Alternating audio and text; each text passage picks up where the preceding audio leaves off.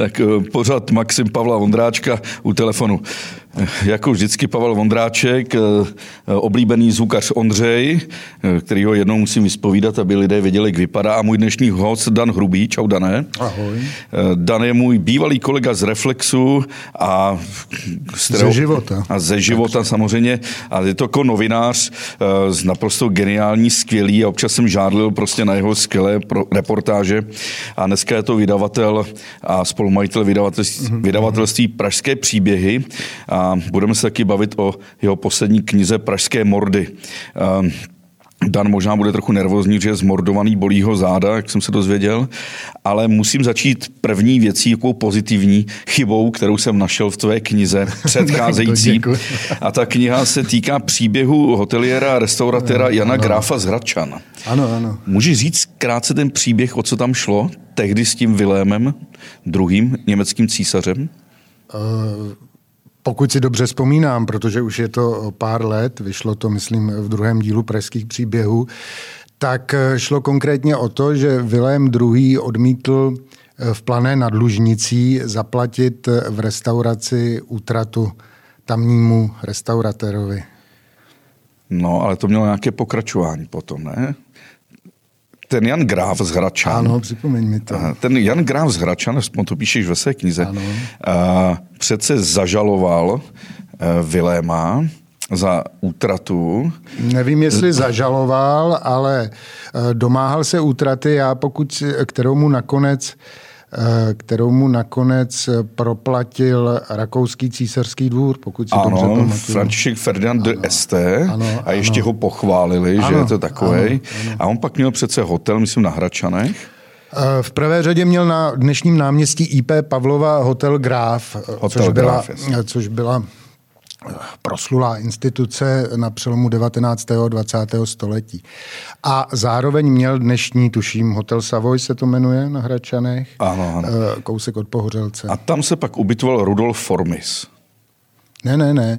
Rudolf Formis bydlel eh, v, na svatojánských proudech, dnes už zatopených, eh, v malém hotelu, který naopak vlastnil bratr tohodle inkriminovaného hoteliéra Grafa. No v každém případě píšeš tam o Rudolfovi Formisovi. Ano, ano. A tam došlo taky na slapech k tomu atentátu na Rudolfa Ano, Formise. a k tomu se dostávám, že píšeš, že v roce 1935 ho agenti vyslaní ano, Reinhardem Heydrichem ano, zavraždili ano, ano, a Dan Hrubých ano, píše, ano. že byl první přímou obětí nacistů mimo území Německa. A to mě samozřejmě naštvalo krásně, Protože já jsem samozřejmě z Chebska, většina mých hostů je tady z Chebska, včetně tvého kamaráda Míry Bosáka. A tam máme samozřejmě Mariánské lázně, kde v roce 1933 v srpnu byl zavražděn filozof Theodor Lessing ano, ano, a na jehož hrobě nápis první oběť fašismu v ČSR, teda v Československu. A vtipný... Což je, pokud se nemýlím, i na hrobě uh, Formise, Rudolfa Formise. Ano, ale musí tam být dvojka, jako, no, takže buď seš první obětí nebo druhou. Dane, ale ještě vtipný je, že ten Theodor Lessing si vzala Marie Stach von, von Goldsheim, mm. což byla šlechtična z rodu Hohenzollernu a jedna z hnuček Viléma prvního. Takže tady se ten příběh krásně takhle jako uzavírá. A to je to, co mě na příbězích asi nejen těch pražských fascinuje, když um, vlastně na mapě let po nějakém, v nějakém časovém horizontu se ty příběhy uzavírají. Člověk často najednou přijde na to, jak je, jak je Praha nebo Čechy nebo celý svět, jak je mrňavé, jak je to všechno malý, že nakonec se někde třeba v úplně jiný zemi sejdou potomci, vnuci. Přesně. Že... Úplně nečekané konstelace. Konec konců eh, ten příběh hoteliera Gráfa o tom, o tom úplně vypovídá. No, protože příběh má začátek, má konec, vyklesne se ano, a ano, na rozdíl ano, od určitých ano. Uh, Je to zvláštní člověk a to opravdu často napadá, jak je, jak je Praha malá. A buď se, buď se propojí ty osudy po 20, 30, 50 letech, nebo se propojí na místech. Najednou člověk zjistí, že je dům, kde, eh, kde po dalších 10, 20, 30 letech znovu najednou se objevují lidé, kteří nějakým způsobem souviseli s těmi předchozími obyvateli. Ten život jakoby dostával pointy. Teď se dostanu ještě k jedné pointě. Eh, Dane, eh, ty jsi pracoval ve vydavatelství Ringier, dneska CNC, ano. a tam se dává cena Egona Ervína Kiše, si to dobře... Ne, ne, ne, ne, ne? To, tam se nedává tu cenu Egona Ervína Kiše, pokud ještě pokud ještě existuje... No to sponzorovalo vydavatelství. Ne, myslím, ne? že ne. Nebo určitě ne. Tu uděloval, tak... Asi to musíš vědět. Když ty můžeš dělat chyby. to potěší.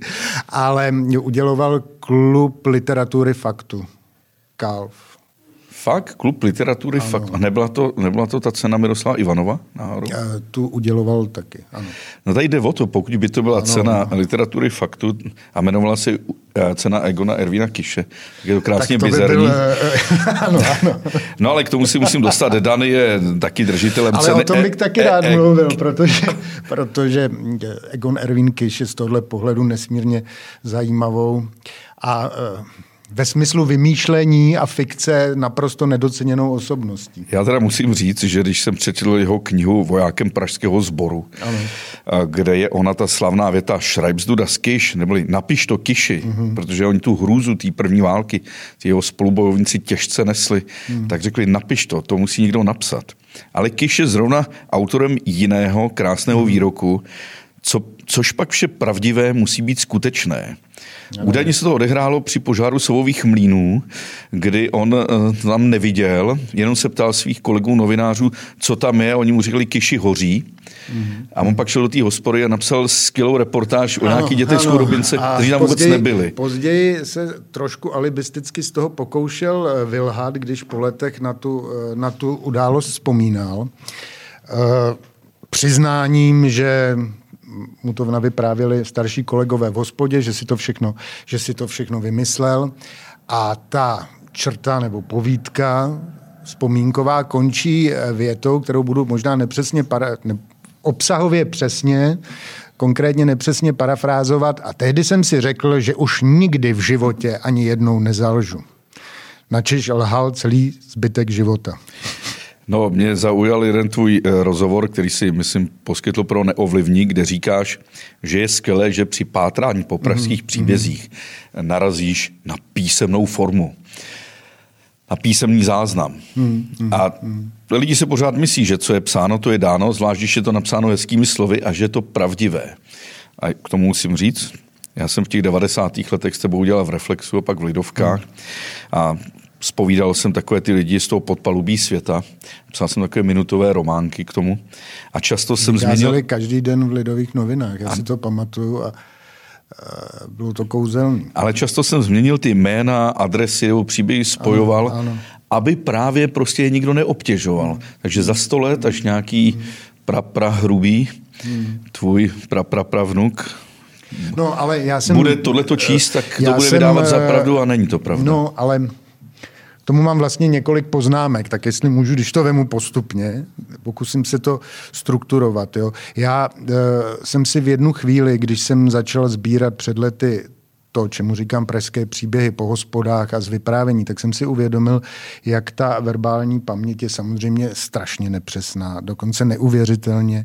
Ty lidi mm, vzpomínají na konkrétní události a přísahali by, dali by ruku do ohně na to, že se to odehrálo v tom a tom domě ono se to odehrálo vedle. A uvědomil jsem si, že musím, pokud to jenom jde, verifikovat veškeré údaje v archívech. A to jsem, myslím, měl na mysli, když jsem mluvil o těch písemných, o těch písemných zdrojích. Protože, a to jsem si snad nejvíc uvědomil při práci na těch dvou knížkách pražských mordů, eh, naši předchůdci, novináři, řekněme na přelomu na konci 19. století, na začátku 20. století i za první republiky, skutečně alespoň na téhle úrovni soudničkářů a reportérů, kteří referují o událostech, tak skutečně si eh, let kdy Prahou, pravdou, pravdou eh, dobrý příběh kazit nenechali. Tam často nesedí nejen adresy, ale ale nesedí jména, křesní jména, příjmení.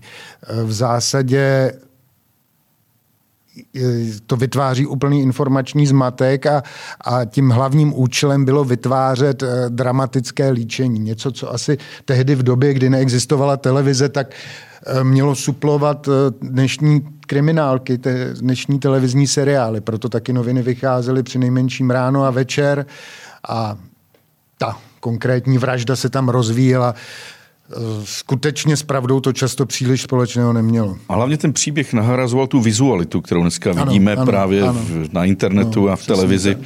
Člověk si mohl vybarvit ve svých představách, si promítal, na, jak to asi bylo. Dane, eh, soudnička, hmm. to je termín, který prostě zanikl a není. Ne termín, teda novinářský žánr. Dneska už nikdo nepíše soudničky, příběhy ze soudních síní a je to pravda, tehdy, tehdy to mělo obrovskou váhu a i v seriózních novinách nemohlo, nemohlo líčení kriminálního případu chybět. A to jak kriminálního případu eh, opravdu velkého, zásadního, a člověk najednou zjišťuje, že ta vražda a ty těžké zločiny byly opravdu na denním pořádku. Ten život, ten život byl velmi krutý a, a, a tohle bylo jeho důsledkem. Tak ale se objevovalo, tak ale se objevovalo v novinách i líčení vlastně úplně bizarních drobností. Uh, ukradl husu, na, který, na kterým tehdejší novináři ale dokázali vystavit krásnou uzavřenou, mluvili jsme na začátku o pointě, o tom, že se kruh uzavírá, krásnou uzavřenou historku. Eh, znova opakuju, je otázkou, kolik to mělo vždy společného s pravdou, ale čtivost tomu rozhodně nechyběla. Teď mě vlastně napadlo, že soudnička existuje. Přece Prima má ten pořád. No, ty policajty, no, jak tam rekonstruují no, ty příběhy. No, no, ten no, vlastně no. A má podstatě... dokonce i krimi zprávy. Já myslím, že se to jenom transformuje, protože uh, ta lidská touha konfrontovat se nějakým způsobem uh, se zločinem a je, je velká. Když se ho netýká. Ty jsi řekl, že jsme se to předchozí téma, že uděláš tři body a ano. řekl jsi jeden, já jsem ti do toho skočil. Řekl jsem dva a třetí už jsem zapomněl. Už jsem, prosím tě, jaký to je být jako Pražákem? Já to jsi jeden z mála kovaných Pražáků. Je to takový, to je... že vždycky eh, říkám, že jednou bych chtěl být turistou v Praze, což se mi asi nepoštěstí Eh, vidět jí tak, jako když my přijedeme z Prahy do nějakého krásného města Florencie, Říma, Paříže, tak je vidět Prahu těmahle očima. Zajímalo by mě to, ale Jasně, nesplní se to, protože když se tady člověk eh, narodí a pohybuje se úplně v centru od mala, tak, eh, tak k tomu městu má jiný vztah. Ty jsi vyrůstal tam, jak je eh, kláš, ta nemocnice na Františku no, no, no, u Milosrdných. No, no, no. Jsou to opravdu historický stín Nadla z Foglarovský? Je revoluční opravdu rozdělovací třídou? Tak touhle naprosto zásadní otázkou jsem se samozřejmě zabýval celou základní školu, když jsme, eh, když jsme četli tehdy takřka vlastně eh, samizdatová stará vydání z 60. let Jaroslava Foglara, pučovali si rychlé šípy. Ehm, v zásadě den co den jsme každé odpoledne nedělali nic jiného, než jsme chodili, říkali jsme tomu výpravy za dobrodružstvím a chodili jsme, chodili jsme po Praze jedna a pátrali po indicích eh, z Foglarových knížek, které bychom mohli spojovat s tím terénem, který byl kolem nás. A samozřejmě průchody a, a sklepy ještě proražené od války eh, z obav zbombardování. Nabízelo to město obrovské dobrodružství, které bohužel pro dnešní kluky, holky zaniklo tím, když se v 90. letech ty baráky zavřely. Zamkly a vlastně celý ten druhý svět, odvrácený svět eh, Prahy zůstal ukrytý. No a je to, má to nějaký reálný podklad? Mohl se inspirovat? Foglar. Foglar? Inspirovat se určitě mohl a, a uh, asi se i inspiroval, protože se tady v centru Prahy pohyboval jestli to konkrétně měla být eh, Praha, je těžké říct, protože Foglar se tomu zcela záměrně vyhybal. Marketingově by mu to myslelo, by se dneska dalo říct tak, aby ty jeho knížky eh, byly sdělné pro kluky v, kdekoliv v Čechách a mohli si do nich vkládat to svoje město. Ale je pravda, že kreslíř z 60. let, z konce 60. let Marko Čermák, ten zcela jednoznačně tvrdí, že když maloval Eh, stínadla, tak si představoval František. Tam na kostele svatého Haštala je takový veliký náhrobní kámen, na kterém jsou skřížené sekery nějakého řezníka. A Marko Čermák, Marko Čermák eh, vypravuje, že když v 50. letech studoval na Umprum a poprvé přišel na František, tehdy to tam vypadalo úplně jinak než dneska, eh, domy polorozpadlé, bydlely tam velké cikánské rodiny a viděl ten kámen s těma sekerama, tak si řekl, tak tohle musí být eh, stínadla, tohle musí být ta čtvrť. Marko Čermák, to je ten Paganini 12 struného Benja, co hrál ano, ano, ve Fešáci. Ano, ano. Ne, nebo v Greenhornech. Nevím, jestli to Benjo má 12 strun, ale vím, že za něj dostal eh, nějakou mm, proslulou a nesmírně prestižní countryovou americkou cenu za propagaci Benja. Já mám pocit, 12 tun určitě ne, pětistruné banjo, ne? Já Normálně mám pocit, že na, tý, na tom LPčku, co, co měl můj táta z dět, v dětství, si pamatuju Greenhornu, že tam je Marko Čermák ano, eh, vedle ano. Michala Tučného s nápisem Paganini 12 struného benja. To pak... Eh, to, to bychom měli... 12 strun. Jako. 12 strun a banjo. No, Dobře. já jsem jako malý kluk kolikrát zdrhnul z třeba z osmičky, mm-hmm. jsem chodil v chodově kolek varu a s kamarády jsme přijeli do Prahy, mm-hmm. aby jsme zjistili, kde jsou ty stínadla a byli jsme přesvědčeni, že ta revoluční ulice, že je fakt ta rozdělovací Ale my třída. Taky, my taky, i když třeba moje maminka, která e, se narodila v Majzlově ulici na Starém městě na Josefově, tak ta zase vždycky nás s bráchou vychovávala v tom, že kde pak, chlapci, e, rozdělovací je pařížská po které tehdy jezdili tramvaje vlastně ještě do 60. let, tam jezdila jednička. To by mě nenapadlo, že ona zrovna... Takže, takže to je báječný, že se to neví, ne? Dane, umíš německy? Špatně, špatně. No to se chci zeptat. Ty zdroje, z kterých ty čerpáš, o nejen o mordech a jiných příbězích, jsou především z česky, mluví, z česky psaných záznamů česky, a novin. Ano, ale, ale Praha německy, byla ano. často bilingní a velké české německy psané deníky jako Prager Tagblatt nebo Bohemia byly přece Já v Němčině. D- doufám, že můžu říct, že umím německy natolik, abych se zorientoval eh, v, v tehdejším textu a to, co potřebuji, si nechal přeložit. Díky bohu, dneska už máme tak, takový překládací mašinky a programy, které, které jsou minimálně na trase čeština-němčina, naopak takřka dokonalé. Jiný problém je, jestli teda můžu, a jak se jmenuje kurent, tedy úřední písmo, kterým se zapisovaly informace uh,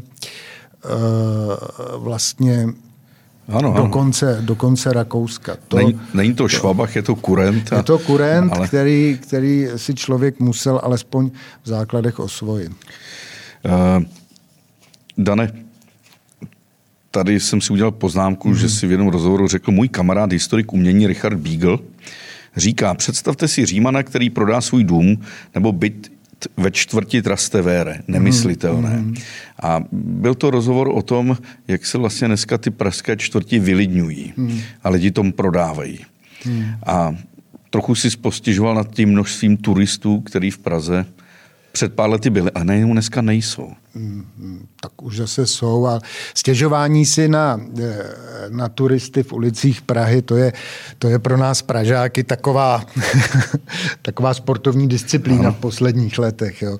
Ale člověk eh, samozřejmě musí eh, trošku i reflektovat to, že sám se stává turistou a sám rád navštěvuje krásný cizí města a tam se dostává do opačného gardu, takže, takže by měl být tolerantní a vždycky se nad tím. Připomíná mi tu hlášku, pořídil si hospodu a chodili mu tam lidi, že? Přesně tak, přesně tak. Ale ty ses odstěhoval no. z toho, z toho, z těch stínadel, ne? No tak odstěhoval jsem se vlastně nerad, protože, protože dlouhé roky se o dům, ve kterém jsem bydlel, ve kterém jsem se narodil, tak se dlouhé roky vedly eh, majetkové spory které dneska už asi nemá cenu znova obnažovat, když to potvrdil ústavní i nejvyšší soud. Každopádně naše družstvo, který ten dům vlastnilo, o, o dům přišlo a bohužel jsme si museli uh, hledat nové bydlení a, Není to nějaká hospoda cestu. známá dole v tom vašem domě? Ne, ne, naproti je La Casa Blue. Tam si, uh, no. Ty jsi přestěhoval na letno, Je to samozřejmě pro člověka těžká věc, ale ale eh, ještě je čas na to být úplně sentimentální. Ale šel jsi na letnou? Na Letnou a do Davids. A teď jsi na Letný? Teď jsem v Davicích. Davicích. A není náhodou ta Letná tou čtvrtí, která opravdu začíná žít, ano, ano, čtvrtí no. bez turistů ale to se a netýká, místních příběhů. To se netýká uh, asi jenom Prahy, ale samozřejmě neznám další uh, historická města jako, jako Prahu. Prostě faktem je, že dneska ten autentický život se odehrává v tom věnci čtvrtí kolem starého uh, města nebo malé strany. To znamená na Letné v Dejvicích, na Vinohradech, Jakkoliv samozřejmě například na malé straně ten život stále probíhá. To někdo má pocit, že malá strana se stala vylidněným skanzenem. Samozřejmě lidí tam žije sotva pět tisíc a kdysi jich tam žilo 25 tisíc. Nicméně třeba na malé straně vycházejí dvoje noviny, je tam několik kapel, je tam soukromý klub pro malostraňáky, konají se tam čarodejnice, masopust, vlastně panuje tam obrovský spolkový život. Vlastně jako, jako kdyby ty lidi, kteří tam přežili všechny ty vlny vylidňování, tak se spojili jako ohrožený druh, to, to se myslím přírodě hmm. stává, hmm. že, že, že ohrožený druh nebo, nebo tvorové v ohrožení mají tendenci se spojovat, budovat komunitu, aby se mohli bránit tak k tomu tam došlo a má to bezvadné výsledky. Ale já žiju na té letný a musím říct, že čím dál tím více zůstávám na let, té letné, neodcházím nikam eh, dolů do města. Čtvrt, no. Je to dochozí zna, uh, vzdálenost, hmm. jsou tam... Ale když budeš chtít, tak přeběhneš most asi tam za 10 minut. No přesně. Na té rozdělovací třídě revoluční. Že jo? jo, ale fascinuje mě, jak se právě ta letná, možná i ty Davice. Davice, Vinohrady, ale já myslím i Žižkov, to je celý, celý ten věnec čtvrtí, kam vlastně ten turistický ruch nezasahuje, tím pádem se mu nepřizpůsobuje ta infrastruktura a třeba u tebe na letný ty, tam si můžeš vybírat čistírny, můžeš si vybírat ševce, eh, můžeš si vybírat hospody, je tam úplně všechno. A nemusíš tu čtvrt vůbec opouštět, jak říkáš. Když jsme se bavili o té fabulaci a zároveň o malé straně, no tak eh, nemůžu nepoložit otázku na Nerudovská iluze, takový trochu ten sentiment, který nám odkázal. Eh, skutečně se ta malá strana, myslíš, lišila tak výrazně od jiných čtvrtí, třeba od Starého města, nebo podle toho, v které době. Bavíme se o tom konci 19. století. Eh, Takhle, na jednu stranu, ano, je to uzavřená, bylo, vytvářela vždy nějakou uzavřenou komunitu, takže se tam lidi asi znali víc, než v těch velkých činžovních domech na Starém městě nebo na Vinohradech. Eh, je třeba ale říct, že už tehdy tam žilo o něch 25 tisíc, někdy i víc lidí. To je samozřejmě i v dnešních měřících velké město, takže se rozhodně neznali jeden druhého, neznali se všichni. A podstatná věc, eh, ten život třeba na sklonku 19. století byl opravdu jako to musím říct nespisovně, drsnej, těžký. Byl to každodenní boj o život, doba dožití byla samozřejmě mnohem nižší. I na té malebné malé straně takže především jde opravdu o sentiment, jde o na, nějakou naší představu, jak, jak bychom si to představovali, ty staré dobré časy. Já mimochodem v úvodu eh, pražských mordů, jak z doby monarchie, tak eh, z první republiky jsem cítil nutnost tam dát něco jako moto, kde píšu, že, ty, že někdy se zdá, jako by ten život tehdy byl hezčí, jako kdyby ty zločiny, nedej bože, vraždy, to vlastně ani tak nebolely. Bylo Byly to estetičtější, Ano, ano to známe z toho vacátka, z těch hříšných lidí a ono to tak nebylo. Ten život prostě, ta, ta bolest byla stejná a ta bolest těch pozůstalých byla stejná, ta krutost byla stejná. Jo. Eh, dokonce naopak ty lidi se k sobě tehdy chovali eh, asi mnohem hůř, strašnou metlou byl alkohol, to si člověk uvědomí v těch eh, chudších vrstvách společnosti a chudší lidi bydleli na malé straně především ten alkohol, to byl, to byl mor a jed, který ty lidi jako likvidoval, domácí násilí. Eh, ne, nebylo na tom nic tak extra krásný. Zůstala na malé straně ještě nějaká opravdu původní hospoda z dob, eh, které ty zkoumáš v archívech? tak víš co, původní hospoda, kdy, kdy se stává z hospody původní, z nové hospody původní hospoda. Dneska eh, bezvadná hospoda u Hrocha vznikla až na začátku 90. let, všichni ji mají za původní hospodu. Hospoda u Kocoura je považovaná rozhodně za původní, vznikla v 60. letech, nebo ona se tam už střídala předtím, různě se objevovala, zanikaly, ale stabilně od nějakých 50. 60. let. Eh, Baráčnická richta. Baráčnická richta, ta teď snad ani nějak moc eh, Nejde. nefunguje, pokud vím. Nahoře u Vola na Pohořelci eh, ta funguje od 60. let, kdy ji předělali eh, z agitačního střediska komunistického. A tyhle hospody dneska považujeme za původní. Samozřejmě nejvíc mm, si osopuje právo na původnost do spoda u krále Brabantského, ale, ale té je dneska spíš taková bizarní turistická atrakce. A ty hospody na Starém městě, jako Pinkasovi, Medvídkovi nebo, nebo u Tigra, tak to jsou, to jsou hospody, které mají svoje dějiny. Určitě u Tigra to byla obrozenecká kavárna, eh, u Pinkasu ta vzniká až eh, na sklonku 19. Určitě spousta eh, historiků, hospod, který to bude vědět přesně, ale vzniká jako, tuším, první plzeňská hospoda v Praze ale že by nějaká kontinuita sahala až kam, až někam do středověku, si myslel o tom. No, o tom, myslel jsem, že to je třeba starší, třeba nějakých 100, 150 let. Tak Co... třeba u, u, u Tigra ano, ta, ta určitě. A slavná hospoda Jedová chýše u Apolináře nahoře, ta byla ten, zbořena ten, v 60. letech? Ve 30. letech byla zbořena, eh, ta fungovala vlastně od chvíle, kdy tam začala v okolí vyrůstat ta nemocniční čtvrť, vyrostla na sklonku 19. století Eh, Červený dům, takzvaný eh, porodnice u Apolináře. Už eh, předtím vznikla všeobecná nemocnice na Karlově a s tím samozřejmě se v okolí začaly objevovat i fakulty, jak české lékařské fakulty, tak německé větve univerzity lékařské fakulty a, a u vědové chýši se začaly nejdřív scházet studenti, pak buršácké spolky, eh, pak se tam spíš schraňovala taková jako pokleslejší společnost a ve 30. letech ten dům definitivně zanikl a byl zbořen. A je pravda, že občas si tam přinesli studenti lepku, uřízlou ruku? Eh, tak vypravuje se to, píše se to, psalo se to už před sto lety a už jsme to tady zmínili, no je to pravda, tak eh, záleží na tom, jestli si chceš nechat kazit příběh eh, fakty. Ale ne, já nechci, možná to pravda je, tak studenti asi byli vždycky živel, který, který rád šokoval a provokoval. Takže proč ne? Znáš nějakou postavu, postavičku mm. současný Prahy nebo současný David Letný, která třeba za sto let by se mohla objevit v pokračování pražské příběhy, třeba hmm. 26. Hmm. díl. Napadá mi... mě náš společný přítel Fefík, kreslíř Milan Podobský. Který neopouští Prahu 6, eh. respektive Davice a Bubeneč. A stále je... A dokonce, nevím, jestli ví, se stal ovšem čestným občanem Prahy 6. Svojí věrností té čtvrti svou věrností té čtvrti dosáhl takové, takového úspěchu, že se postavil mezi různé hrdiny válečné a spisovatele a jeho věrnost, a lojalita byla oceněna a patriotismus byl oceněn dokonce titulem eh, čestného občanství. A pořád Já, chodí ale, do kabinetu?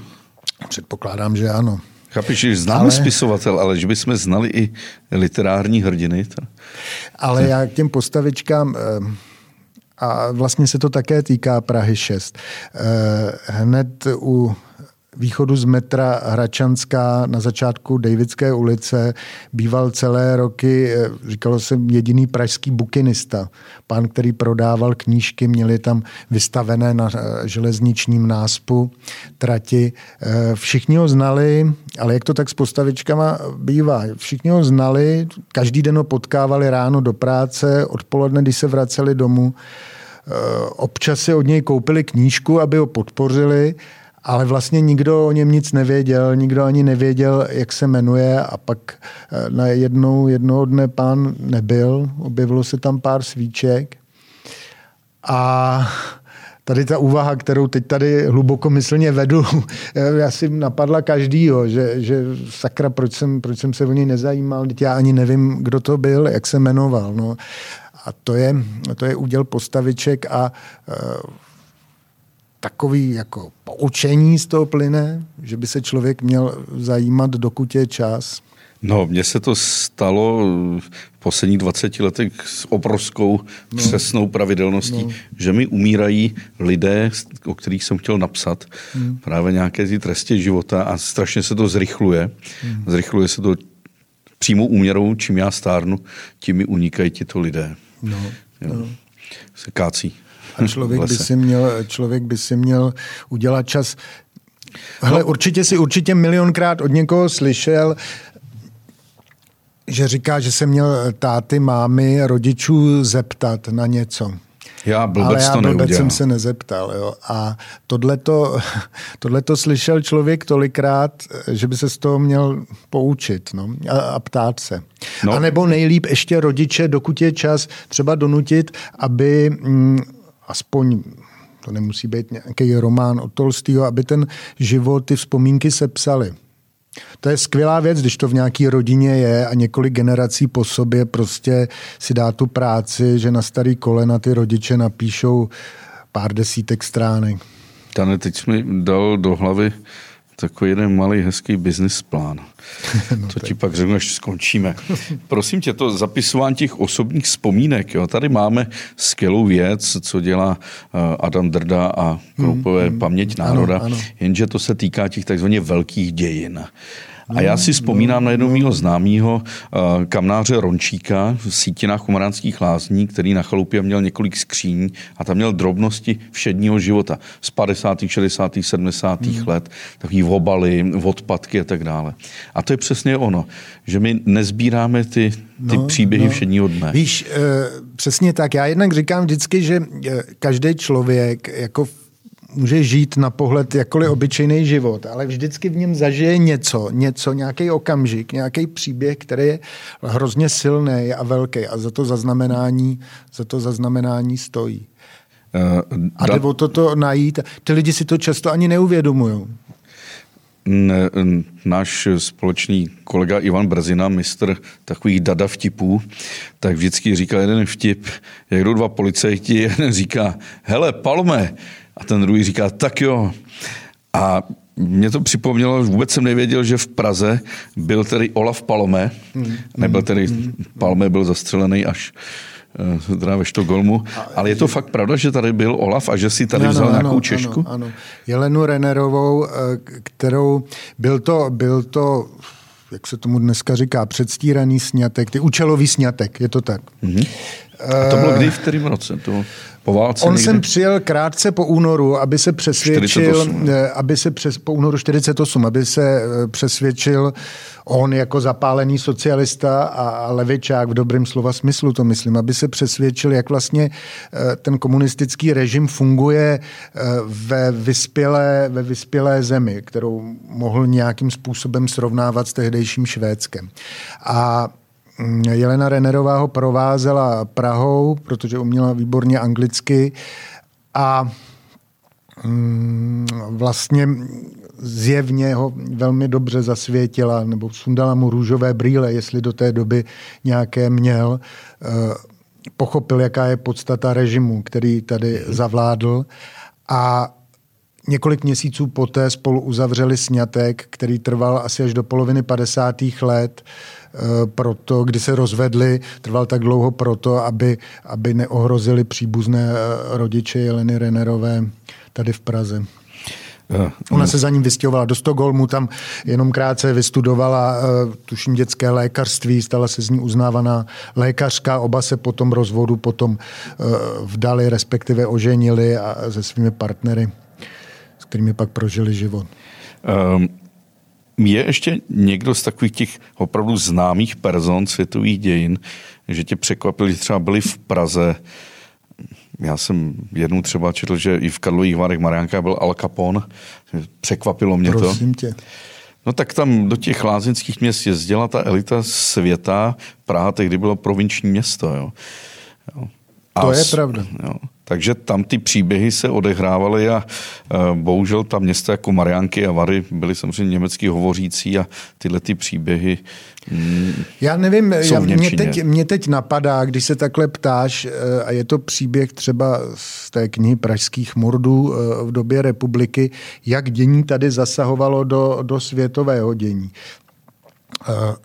Myslíš vraždu bratra albánského krále? Myslím bra- vraždu bratra albánské, albánského krále. To si člověk uvědomí, jak, jak vlastně ta balkánská politika se mohla odehrávat tady v hotelu Ambasádor na Václavském, na Václavském náměstí. Překvapilo mě, že tenhle příběh není do dneška vlastně nějak popsán, natož popsán ze Vrubně. A mimochodem to uzavírání příběhů, teď jsme tady eh, v prosinci na začátku a hm, hraje se v Dubaji mistrovství světa v šachu. Magnus Carlsen proti Jan Něpo Mňašči. A když jsem se díval na analýzy jedné z těch her, tak se tam na mě vyšlo, ano. vypadlo jedno jméno, Wilhelm Steinitz. Steinitz což byl vlastně Já jsem, já jsem shodou okolností zrovna eh, to je, nevím, asi náhoda, že, že vynášíš tohle jméno. Já před asi 14 dny jsem eh, se tím zabýval a snažil jsem se dohledat v archivu maximum informací, eh, maximum informací o něm. Ano. Byl to kluk, který pocházel ze 13 dětí, eh, který se narodil v Goldřichově uličce, která přiléhala k dodnes stojící Pinkasově, eh, Pinkasově synagoze. Eh, poslední jeho bydliště v Praze, někdy kolem 15 let jeho věku, bylo v Rabínské ulici. Ta byla v místě, kde je dneska ulice Majzlova, směrem v její části směrem eh, k Vltavě. V 15 letech odešel do Vídně, už v Praze začal hrát šachy, v 15 letech odešel do Vídně, hrál líp, líp a líp. Posléze přesídlil do Anglie, do Londýna, které bylo tehdy centrem světového šachového dění, pak ještě do Spojených států, stal se občanem Spojených států, poameričtil si jméno na William Steinitz a byl prvním uh, mistrem světa, oficiálním mistrem světa v šachu a titul několikrát po sobě obhájil. Myslím, že zemřel 1900. Myslím. Ano, a musím říct, že, že mě v téhle souvislosti napadá, jak, uh, jak někdy macešsky se k těmhle slavným rodákům uh, chováme. Jednak, uh, že o nich vůbec často nevíme a jednak, že vlastně na ně nejsme víc pyšní. Možná je to taky daný tím určitým nacionalismem, že ano. ta Praha byla eh, země trojího lidu, židů, Němců a Čechů. A my se moc k těm, těm eh, německy hovořícím spolupčanům nehlásíme. Ta tradice. To, to, co Max Brod v 60. letech začal popisovat, podobně jako Neruda nebo Foglár, v takovém idealistickém oparu Praha trojího lidu, trojí, tří národností a tří náboženství a popisoval, jak takřka idylické vztahy, jaké panovaly, eh, asi není, není pravdou. Ty světy, ten svět český a německý byl zcela oddělený. Byly tady české noviny a německé noviny. České divadlo, německé divadlo. Češi nechodili k Němcům. Němci. Česká botanická zahrada, německá, německá botanická. Nemluvě o vysoké škole. Takže a zdá se, že to, že to v nějakým způsobem eh, v té tradici, eh, té výchově a vzdělávání přetrvává, protože já si nemyslím, že, že dneska už bychom pocitovali nějakou národnostní animozitu, ale prostě po ty generace se to ve škole neučilo, nehlásíme se k tomu. Mimochodem, kdo nejen v Praze, ale v celé republice ví, že například jeden z největších německých básníků Rainer Maria Rilke byl československý občan. Jasně. Měl československé a nebo, občanství. A nebo třeba Joe Adamsová autorka Lvice Elzy, rodačka z Opavy, že? No. Sudecká Němka. No, no. Je to, je to, je to zvláštní, vlastně teď v posledních desetiletích se samozřejmě jako ty, ty, ty osobnosti odkrýváme, objevujeme. Já doufám, že bude pomník. Audrey Hepburn, její tatínek, pocházel, se narodil tady, tady v Čechách, vyrůstal na Malé straně. E, rodina Freda Astera žila celé roky na Josefově na Starém městě. Ale já doufám, že i pomník Radeckého se konečně vrátí na Malostranské já náměstí. Taky, já taky. To, to má být. Dane, eh, tady většinou vedle z tohohle křesla mám ještě jednu židli, ano. na kterým je můj pes Kašpar, border ano. terrier. Dneska nemohl přijít, protože tam máme na návštěvě jiného psa, ano. Uh, Setra. Těší, Oni by se asi servali. Ale to je zásadní věc. Ty psy a zvířata, kočky, hlavně psy, patří do té Prahy. Praha je jedno z největších měst na světě, tam město s největším psů, počtem ano, psů. Ano. A, a ty nemáš v těch příbězích zvířata. Ale já si pamatuju několik slavných příběhů o zvířatech. Třeba jak hodili, ne, v obsech, jak hodili na židovský zbytov ano, toho ano, psa a, ano. a samozřejmě židovská rada musela vyřešit prekérní situaci. Ale existovala nějaká postava zvířecí, na kterou si narazil, která byla známa. Na letní je několik takových psů, třeba Olda, naprosto no, samoobslužný pes. Já, já dokonce se přiznám, že, mám, že jsem si zapsal v životě už asi eh, pár poznámek o psech, eh, ale já mám, já mám takovou eh, úplně na rovinu. Já, já nemám ke psům vztah, a když to říkám takhle, tak je to eufem, eufemismus. No, já když, se když mi řekneš, že máš psa ke kočkám, tak to, to, to, to... Kočku mám doma, ale já se psů, strašný, bo, já se psů bojím. No. Bojím se jich dokonce, tak já si důvod? uvědomuju, že ten strach je neracionální úplně, ale já třeba, když tady vidím toho vašeho psa, jak se tady prochází, tak už teď myslím na to, jak budu přes redakci vycházet ven. Ale stejně byly nějak, nějaké psí postavy známé. Měl někdo takového proslulýho psa. I ve Švejkovi přece má. Že? Určitě ano. Já, já jsem teda mě, byl jeden pes, eh, který pro mě představoval citovou výjimku, když to tak jde říct. A ty si určitě taky ještě zažil hospodu krále Brabanského, no, když byla hospodou a eh, když se tam chodívalo, a ze sousedního domu, kde bydlel, tam chodíval dramatik Josef Topol. A ten měl albínku, která byla z útulku. A to byl ten, jak, byl naprosto úžasný pes s nejkrásnějšíma očima, zároveň trochu zpratek, jak údajně při útulku bývají, takže, takže let, kdy bylo možné vidět prostě starého pana Topola, chudáka, jak supil po malé straně a všech se vyptával, jestli nevěděli Albínku, kterou všichni znali. A to přesně, to, mám hezký to jsou psy z útulku, jsou kluci z děcáků a holky, no, no, no, který no, se no, umí no. porvat s tím životem. Tak vidíš, že nějaký znalosti mám kinologický. Když se vrátíme ještě k té knize Pražský mordy, kromě té vraždy eh, bratra albánského krále, mm-hmm. odehrála se tady ještě nějaká skutečně slavná vražda, která poznamenala dějiny. Myslíš evropské nebo hmm. světové? No nevím, no tak samozřejmě... Č, uh, my stále žijeme, já jsem si uvědomil, jak moc stále žijeme v zajetí uh, v zajetí té vraždy Otýlie Vranské.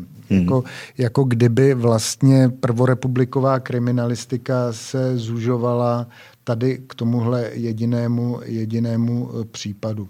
Přitom těch velkých zločinů, jestli to tak lze nazvat, protože označovat něco za velký zločin, nedej bože velkou vraždu, je prostě pitomost, je to hnusný. Eh, bylo strašně moc a eh, popravdě řečeno i, ten, i to mitizované čtvrté oddělení, eh, bezpečnostní oddělení, to je vedené, vlastně Mordparta, vedená tím legendárním Radou Vaňáskem zdaleka eh, takovou úspěšnost neměla, jak by člověk mohl soudit podle eh, televizního seriálu. No, ale vzpomeneš si teda ještě na nějakou, nebo takhle, to řeknu bizarně, doporuč mi nějakou vraždu. Když mi půjčíš tu knihu, ono přece jenom, já už jsem eh, ji dopsal asi před rokem, takže, Než... takže ale než, než to najdeš, tak, urči, ano. tak mi odpověď na otázku, proč jsi odešel z Reflexu. Jednak jsem tam byl na střídačku, nebo prostě s přestávkami spoustu let a jednak se tu značku mám strašně rád, ty lidi mám rád ale už musím na rovinu říct, že, že mi přestal vyhovovat, jestli to tak jde říct, politické směřování nebo vyzařování nebo názorová orientace, názorová orientace reflexu, což, což je, myslím, úplně legitimní s obou stran. uh, se rozejít v takovou chvíli. Ty jsi odešel i s Milanem Tesařem mm-hmm. a vy oba dva jste přece byli hlavními autory Zeleného Raula. Ano. A to už tam nebude vycházet? Mm, tam stále vychází. A děláte to furt vy? Ano, ano, jo, jo. ano. No já bych, já bych tady e, případ jsem dohledal Smrt nepohodlné milenky, případ z roku 1936, eh, kdy byla eh, zavražděna milenka, maďars, milenka maďarského vojenského přidělence v Praze. Ištvána Ujšášiho, který, eh, který se posléze stal, byla zavražděna jeho, tuším, řidičem, eh, pravděpodobně i na pánu v příkaz, nicméně to se u soudu nikdy nepodařilo, nepodařilo prokázat. Pražské čtvrté oddělení to vyšetřilo, dostalo před soud vraha, eh, nicméně sám Ušáši obviněn nebyl. Zároveň k tomuhle plukovníkovi tehdy směřovalo svoje úsilí České vojenské bezpečnostní spravodajství, protože organizoval na našem území velkou špionážní síť, včetně několika vysílaček. Eh, po jejím odhalení čtyři vysocí důstojníci Československé armády mm, spáchali sebevraždu. Ušáši nicméně na konci svého pobytu, jak to tak v diplomaci bývá, byl vyznamenán vysokým státním vyznamenáním pro budoucí skvělé československo-maďarské vztahy. Nicméně to už přišel Mnichov, eh, poté březen, okupace. Z Ušášiho se posléze stal jeden z předních eh, činitelů hortyovského režimu v Maďarsku eh, byl to člověk hovořící mnoha jazyky, který se na sklonku války snažil vyvázat Maďarsko ze spojenectví s Německem a jeho konec nakonec zůstal velmi nejasný. Pravděpodobně zemřel ve vězení KGB eh, v Butyrce. Je to krásné jméno. Ujšáši. Ištván Ujšáši, ano. Třeba, já nevíš, co to je v překladu, třeba hrubý? Nebo... Ne, ne, ne, ne, ne. já vím, že fekete je černý a tím Dane, všímáš si, že vlastně to město sterilní, já jsem někde narazil na fotku bednářství pod Karlovým mostem. Ano, a to tam bylo ještě v polovině 50. let, jak komunisti nechávali ty drobné živnosti dožít. Ale pak tam byla přece i stavební huť, která neustále ano, opravovala ano, Karlov ano, most. Ano, ještě v 70. letech. Uh, když zavírají se ty dvory, Dneska ty dvory, snad už jenom Ungelt, jeden z takových těch průchozí, kde se něco no, děje? Je, je jich strašně málo. Je to, to, o čem se říkalo, že Prahou a my jako kluci ze starého města jsme to dovedli, že jsme do, dokázali od Vltavy projít až na můstek do dolní části Václavského náměstí eh, skrz domy, tím, že jsme vždycky jenom přebíhali ulice tak to samozřejmě už dneska nejde. Ale já jsem, já popravdě řečeno jsem optimista v jedné věci, ve dvou. Tou první je to, o čem jsme tady mluvili, že ten autentický život se přesunul, on, on nezmizel, jenom se posunul na Letnou, kde bydlíš do Davids na Vinohrady, na Žižkov, do Karlína, který je dneska úplně úžasný, do Vršovic. E, to je, to je jedna věc. A druhá věc je, e, víš, co bude za sto let, co vlastně víme, co bude za sto let, jak bude vypadat turismus za sto let, jak, jak to bude třeba, bude úplně normální, že ty města budou multietnická, multinárodní. Eh, ten turismus se nepochybně promění a promění se už teď eh, s covidem, jako to, to bláznivý přesunování obrovského množství lidí z jedno z kraje Ázie na kraj Evropy eh, se asi omezí třeba zase převáží ten přirozený turismus, což je, což aspoň v mých očích je vlastně ten turismus v regionu, že ty jako Pražák jdeš do Vídně nebo do Berlína a, a obyvatel Norimberka přijede do Prahy nebo do Varu. Um, to město se změní a, a možná, kdo ví, třeba ty dnešní doby budou připadat nerudovsky sentimentální a idylický, budu za sto let. Když se bavíme Konec tý... konců, promiň, hmm. promiň, taková vlastně, vlastně je to paradox, ale vím si, že čtvrť, které říkáme staré město, celá vyrostla před kolika, 120, 110 lety, jo, z velké části. No jasně, no. no. Takže... Že těch starých uliček tam moc není, že? No, četví, co bude. Dane, když takhle pátráš v archívech, v pramenech, změnil se způsob sebevražd takovým jako zásadním způsobem? Třeba 60. 70. leta to byly hlavně plyn, že Ne, nevím, nevím, já nevím přesně, jak se to dělá dneska, ale je pravda, že na přelomu eh, století takovou vlastně nejčastější metodou, zejména, zejména v těch chudších vrstvách obyvatelstva, bylo, že si jednoduše nakoupil hromadu krabiček zápalek s, fosforový, s fosforovou hlavičkou, nastrouhal to a, a snědl nebo vypil. A kde se dřív skákalo hlavně? Prý Bráňská skála, Šárka? Kde se skákalo nem většinou z okna. Většinou z okna, jo? Mm-hmm. A to nebyly moc vysoký. To jako... No tak asi v těch no, novějších činžov, činžovních domek. No, Že ale 80. tak samozřejmě 90. byla, byla, byly, dostupnější, byly dostupnější střelné zbraně. Určitě ano. Uh, Já narážím na ten Nuselský most, že, který hmm. ještě v 90. Hmm. letech byl takovým epicentrem Ano. pražských sebevražd. Dneska už v Ostravě ne, to Bělský ne, les, myslím. Ne, člověk, eh, člověk si...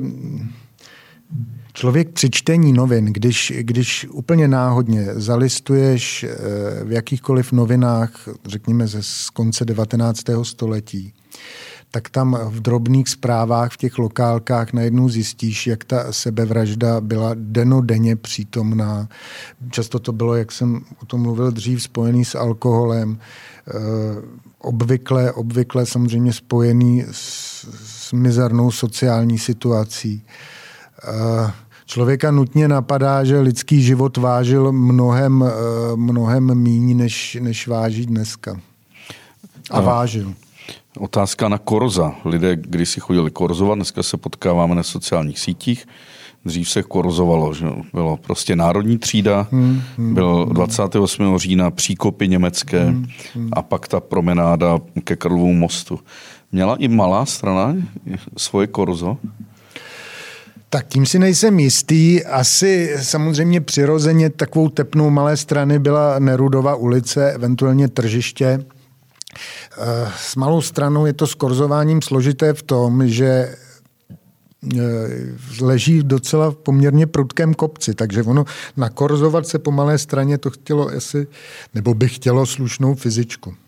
My si teda mimochodem vůbec neuvědomujeme, jak je Praha hornatá, na, na jakém je terénu, protože třeba Hračany leží na skalním ostrohu. Konec konců i, i domy v Nerudově ulici, když ji zmiňuji, tak do Nerudovy ulice mají dvě patra a například do Jánské ulice pater pět nebo šest. Ty výškové rozdíly jsou, jsou veliké. Já teď z Prahy skočím do jednoho města, který mám rád a které se za posledních 15 let strašně proměnilo. Ty ho znáš taky dobře, Jeruzalém. Hmm. To je zrovna to město, kde... Proměnilo se, no. A nevím, jestli k lepšímu. Nevím, Dřív se říkal... Nemůžu těžko to soudit, ale já, já tam jezdím celku pravidelně a, a e, právě tam mám pocit, že, že se vytrácí něco, něco, nějaké kouzlo. Ale možná je to tím, že, že tam jezdím častěji. No, dřív se říkal vtip, co dělat o Šábesu v Jeruzalémě odpověď odjet do Tel Avivu. Ano. A když jsem byl naposledy v Jeruzalémě, jak jsem zjistil, že to město už krásně žije, skončí sobotní šábes a otevřou se stovky hospod a barů a to město mm, už takový mm, živoucí. Mm, mm. Ale já jsem tam sám spovídal několik lidí původem z Prahy a nabral jsem taky do Čeřenu mm, několik mm. příběhů. Jako jezdíš i ty takhle za za příběhy Ty jsi mimo o tom Prahu. mluvil, já jsem tam, já jsem do Izraele začal jezdit vlastně už někdy v roce 93, tuším poprvé právě proto, abych, abych eh, eh, abych tam potkal lidi, eh, kterých se nějak třeba dotýkalo vyprávění mojí maminky, nebo jsem to znal z literatury a, a prostě abych je ještě zažil a, a promluvil s nimi. No. A samozřejmě čas pokročil od těch 90. let, je to 30 let a uh, spousta z těch lidí odešlo. Uh,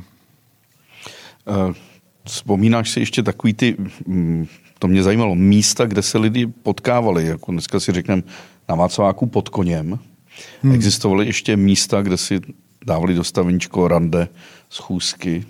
Tak já myslím, Takový že... meeting pointy. Meeting point, no tak malostranský meeting point byl nepochybně maršál Radecký, dokud, eh, dokud stál. Třeba jsme se toho dotkli, třeba zase jednou se tím meeting pointem eh, stane. stane.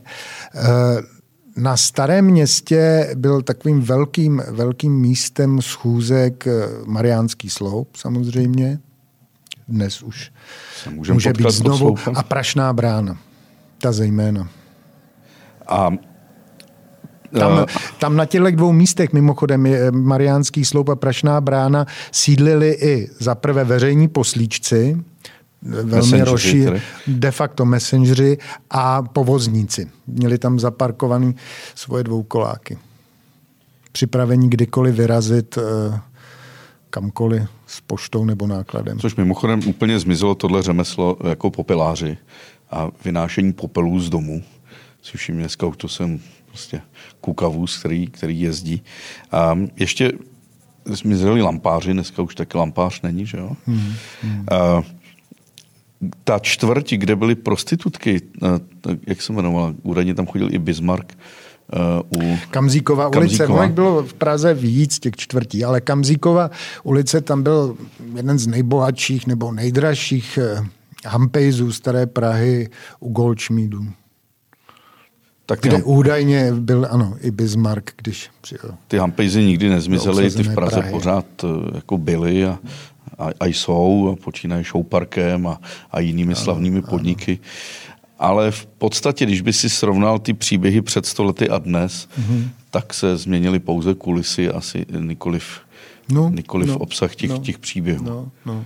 A to vlastně mi přijde, někdy ty příběhy jsou jasně smutný, někdy jsou veselý, ale vlastně mi to přijde takový naděje plný, protože eh, jak jsem říkal, třeba za sto let eh, si budou dívat na fotografie z dneška a budou si říkat, ty naši potomci, no podívej se, to je romantika, jak to vypadalo tady na Vysočanský, ty, ty krásný starý domy, ten autentický život. Takže vidíš budoucnost tvého oboru mimochodem vydávání knih Pražské mordy velice nadějně. Tak já doufám, že budeme No, se, vidím. Se ano. Ano. Budeme se ne, ne, ne, ne. Prosím, proč jsi přejmenoval vydavatelství tak. Pejdlova Rosička na Pražské Já jsem ho nepřejmenoval vydavatelství Pejdlova Rosička. Existuje, jenom jsme se s tehdejším partnerem eh, rozešli. A to je vesnice Pejdlova Rosička? Ano, ano, to je vesnice u Jindřichova Hradce. Takže teď je to Pražské příběhy. Eh, ne, to existuje Jasně. a já s ženou máme vydavatelství, nakladatelství Pražské příběhy. Jaký je rozdíl mezi vydavatelství a nakladatelství? Tak to by si asi měl vědět. Víš, nevíš, já taky přesně ne. Aspoň možná hloupě já se domnívám, vnímal, že vydavatelství dělá. jsou periodický tiskoviny, tak, tisk, časopisy, nakladatelství, knížky. Co bude příště po pražských mordech? Uh, doufám, příští rok bychom, eh, na to se strašně těším, chtěli vydat takovou opus magnum historikovi Jiřímu Rakovi můj oblíbený dvoudílný, učitel. Eh, dvoudílný cyklus pojednávající o českém národním obrození. Eh, ovšem pojednávající jeho jazykem, eh, on má veliký vypravěčský talent, dovede vypravovat historii na příbězích a já doufám, že to bude, že to bude událost. Jiří Rak, Pavel Bělina, a J.P. Kučera. To no. jsou velcí bardi české historie. Bardi, kteří skutečně udělali tolik ano, pro to, aby ano. jsme se nebrali příliš vážně a stlumili proud nacionalistických ano, sil. Ano, ano, jako, ano.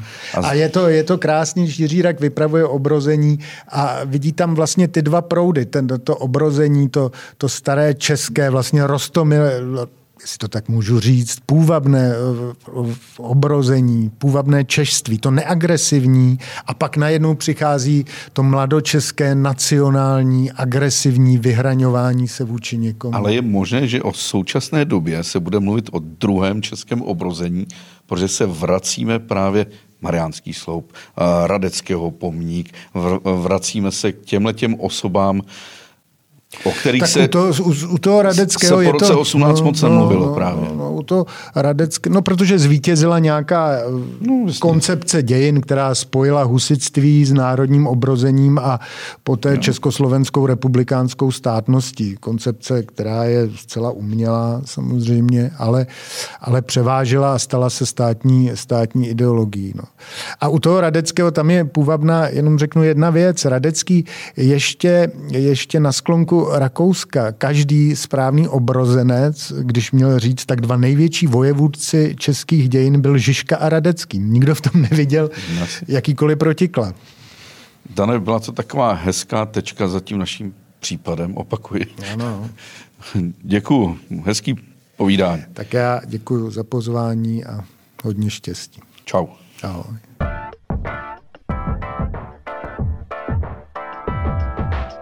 Danek, křes tvé poslední knihy, kterou si vydal se svojí ženou Helenou Pražské mordy, se odehrál v uh, malostranské besedě nahoře. Uh, odehrála se na malostranském náměstí nějaká slavná vražda, nebo opravdu, která ti zaujala? Slavná vražda na malostranském náměstí. Mord. Teď mě nenapadá. Vím tam při nejmenším o dvou sebevraždách takže oni se spíš, no vlastně dneska je tam ten parlament, je to, je to, to možná je pochopitelné. Kolektivní. Kolektivní. Ještě jednou děkuju. Ahoj.